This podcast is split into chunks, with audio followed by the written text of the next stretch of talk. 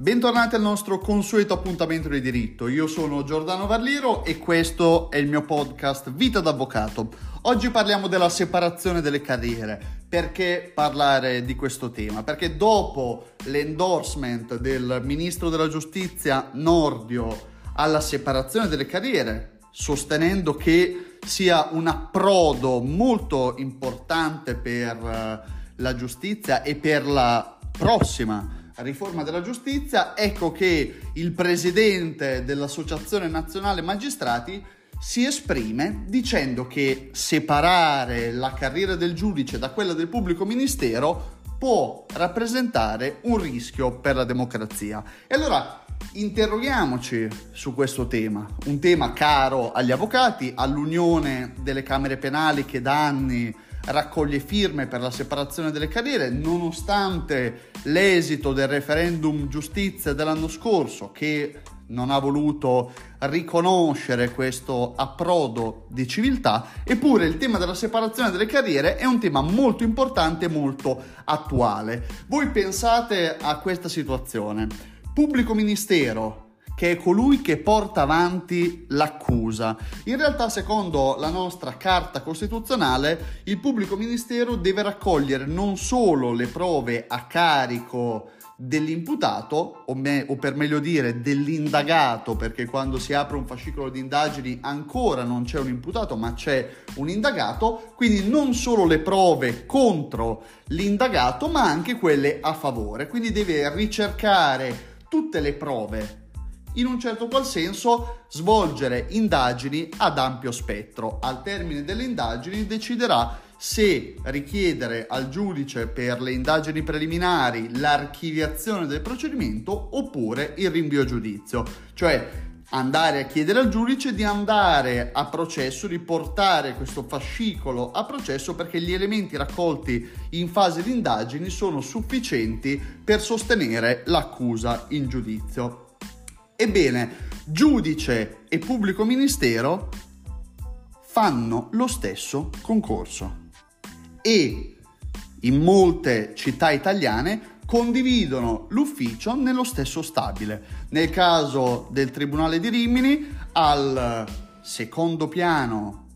c'è l'ufficio del giudice, al terzo piano c'è l'ufficio del pubblico ministero. Colui che invece viene da fuori a portare chissà quali ragioni, quasi fosse un terzo incomodo, è l'avvocato che invece ha l'ufficio da tutta un'altra parte e non condivide gli stessi muri con il proprio avversario e l'arbitro, perché ricordiamoci che il giudice è l'arbitro terzo, colui che sta super partes e deve decidere se un soggetto ha violato o non ha violato una disposizione del codice penale, oppure se deve essere ritenuto responsabile, quale condanna gli deve essere inflitta, se sia giusto concedere il rinvio a giudizio, come se sia giusto concedere l'archiviazione del procedimento. Quindi a tutte le richieste del pubblico ministero deve decidere questo fantomatico giudice imparziale. il giudice, almeno per quanto riguarda l'attuale situazione, soprattutto se un giudice giovane, fresco di nomina e preparato, è sicuramente un giudice serio, imparziale e corretto.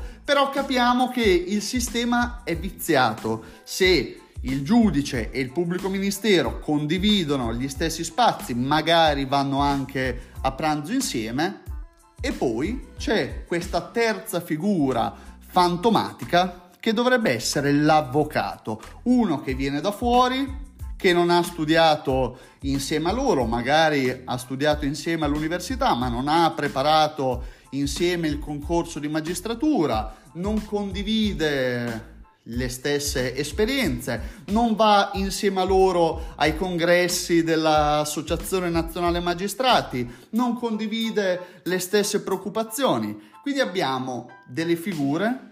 che sono su dei livelli diversi. Sebbene col nuovo codice di procedura penale, il codice Vassalli del 1988, si dice che pubblico ministero e avvocato sono sullo stesso livello e anche a livello figurativo, a livello di architettura dei tribunali c'è il giudice che sta laggiù più in alto e il banco del pubblico ministero allo stesso livello del banco dell'avvocato, ma questo è solo figurativo, concettuale, una teatralità che però non rispecchia la realtà dei fatti, perché laddove c'è una difesa ci deve essere un'accusa che deve essere sullo stesso piano della difesa, non ci può essere un pubblico ministero che va a pranzo col giudice, che ha preparato lo stesso concorso in magistratura col giudice, così come più volte una persona può passare da ruolo giudicante a ruolo di pubblico ministero all'interno della stessa carriera, quindi pensiamo ad un giudice che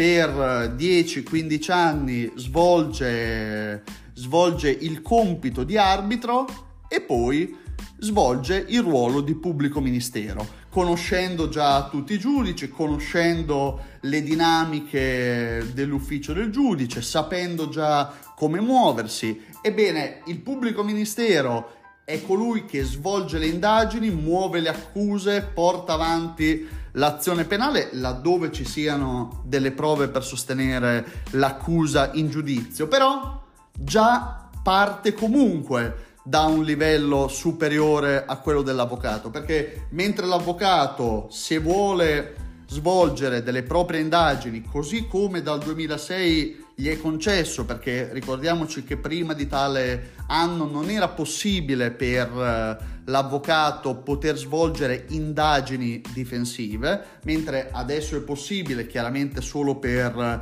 certi casi. Prima poteva solo rivolgersi al pubblico ministero indicandogli indagini da svolgere, anche adesso, adesso l'avvocato può effettivamente svolgere indagini, ma non lo può fare sicuramente con tutti gli strumenti che ha il pubblico ministero, che nel momento in cui svolge le indagini può incaricare polizia, carabinieri, guardia forestale, guardia di finanza, tutti agenti, tutti, tutti pubblici funzionari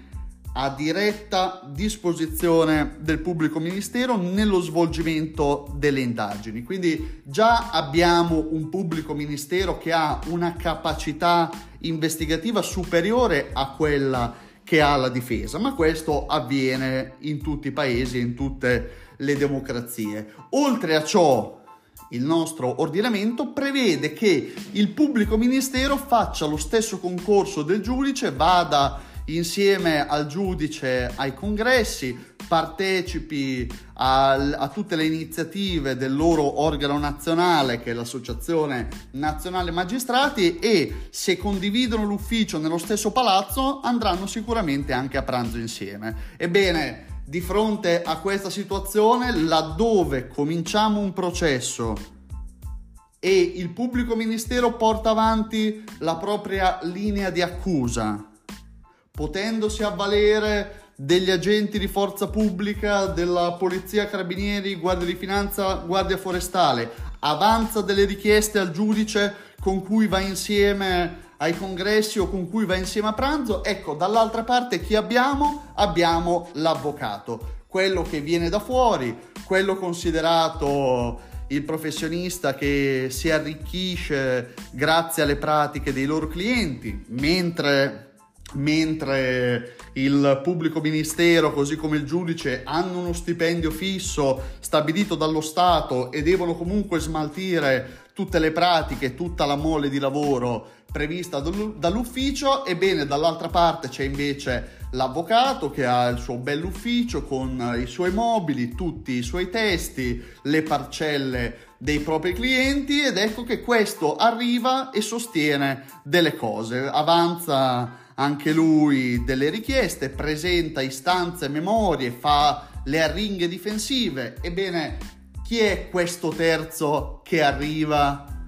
Nessuno di noi lo conosce, non viene a pranzo con noi, non viene con noi ai congressi. Chi è questa persona? È l'avvocato, colui che si trova in una posizione subalterna rispetto al pubblico ministero ed è per questo che la separazione delle carriere dovrebbe intervenire in modo certo e in modo rapido, perché in una democrazia, in un eh, sistema costituzionale, allora accusa e difesa devono essere sullo stesso piano. Più in alto c'è poi un arbitro imparziale, terzo, seduto anche visivamente più in alto e quello è il giudice, ma il giudice non deve condividere nulla con l'accusa e nemmeno con la difesa, non dovrebbe andare a pranzo con l'avvocato e nemmeno a pranzo col pubblico ministero, non dovrebbe andare ai congressi col PM, non dovrebbe andare a giocare a tennis con l'avvocato. Ebbene, questo è il motivo per cui è importante arrivare finalmente ad una separazione delle carriere ed è il motivo per cui dall'altra parte le parole del presidente dell'Associazione Nazionale Magistrati che trova un rischio, di, un rischio per la nostra democrazia nella separazione delle carriere appare assolutamente assurdo, anche perché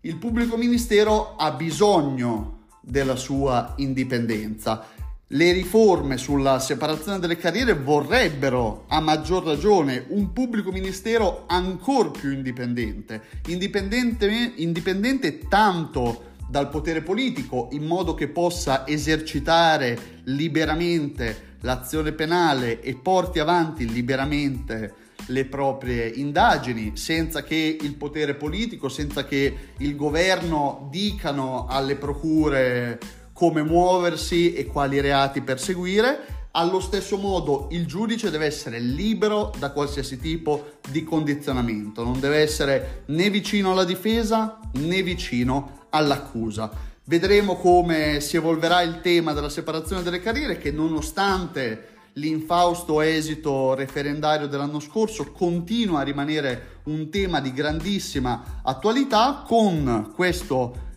interessante endorsement da parte del ministro della giustizia Nordio che sembra possa portare tramite riforma della giustizia finalmente alla separazione delle carriere.